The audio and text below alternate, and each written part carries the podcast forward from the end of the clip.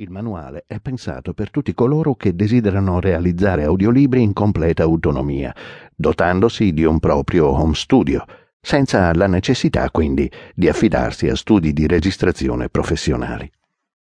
Chiarisco subito che la guida non è rivolta ai veri e propri professionisti della registrazione, ingegneri del suono, fonici, editor audio, eccetera che già sanno bene come trattare le tematiche riguardanti lo studio di registrazione e tutte le numerose e complesse attività collegate con la tecnologia audio, anche se non sarebbe male per loro tener conto di quanto dicono i capitoli dedicati più specificamente all'organizzazione del lavoro per la realizzazione di audiolibri. Quest'opera non è neanche un manuale per la lettura ad alta voce, nei suoi aspetti espressivi, comunicativi e tecnico-vocali sebbene un intero capitolo sia dedicato all'interpretazione dei testi letti davanti al microfono. Infatti, do per scontato che chi si avvicina al mondo degli audiolibri abbia già un minimo di preparazione di base relativamente ai modi della lettura ad alta voce. In verità si tratta del tentativo di mettere a disposizione di tutti le mie conoscenze e la mia esperienza in questo settore editoriale, perché anche in Italia si allarghi sensibilmente l'offerta di opere in audio, attraverso l'interesse, l'impegno e l'entusiasmo per questa attività creativa di molte persone che hanno già mosso i primi passi o che intendono farlo al più presto. Ci sono decine di migliaia di opere letterarie in lingua italiana che attendono di essere lette ad alta voce e pubblicate in audiolibro, diritti d'autore permettendo e visto l'esiguo catalogo di audiolibri disponibili per il pubblico italiano, circa 1500 titoli nel 2013, mentre quelli disponibili in lingua inglese sono oltre 100.000 e quelli in tedesco 40.000, è tempo che si metta in moto il processo di dar voce a tutte queste parole stampate su carta. Un processo che sia continuo e si sviluppi nel tempo, ma soprattutto che sia il più possibile qualificato secondo gli standard adottati a livello internazionale. Ascoltare un audiolibro ben fatto non è solo un altro modo per la gente di avvicinarsi ai libri, ma è veramente un'esperienza intellettuale ed emotiva a sé stante, come quella di ascoltare un concerto o vedere un'opera teatrale o un film.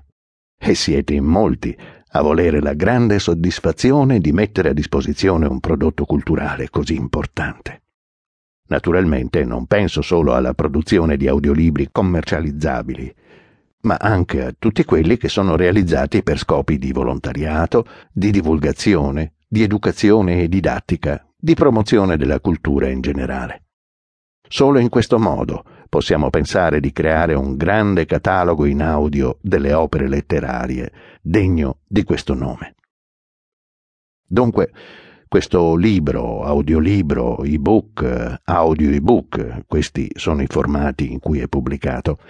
è stato concepito soprattutto per incoraggiare quanti pensano di realizzare anche per scopi non di lucro audiolibri di qualità, autori, insegnanti, amanti della lettura ad alta voce e tanti altri. Sappiano infatti coloro che desiderano diventare dei veri professionisti che questa nicchia del mercato editoriale italiano, perché di una vera e propria nicchia si tratta, è ancora molto ristretta, a differenza di quanto accade in altri paesi. Ogni anno che passa si amplia un pochino di più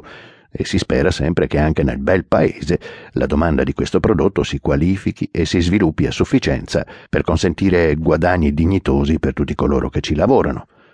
ma la precondizione perché si metta in moto questo processo, oltre che un necessario e improrogabile aumento della propensione alla lettura e all'ascolto del popolo italiano, sta nel sostanziale incremento dell'offerta di titoli disponibili per il pubblico. E questo può avvenire solo attraverso una buona formazione di base dei futuri narratori di audiolibri. Negli Stati Uniti migliaia di attori di cinema e di teatro sono quotidianamente impegnati in questo lavoro, grazie alle moderne piattaforme online messe a loro disposizione perché si incontrino con gli editori, i produttori e i distributori. Il migliore esempio è la piattaforma americana ACX, Audiobook Creation Exchange di audible.com, di cui parlerò più diffusamente nel capitolo sulla formazione. Sono convinto che sarà così anche in Italia e quanto sarà benefico per le tasche vuote di tante brave attrici e bravi attori che attualmente sono in condizioni estremamente precarie.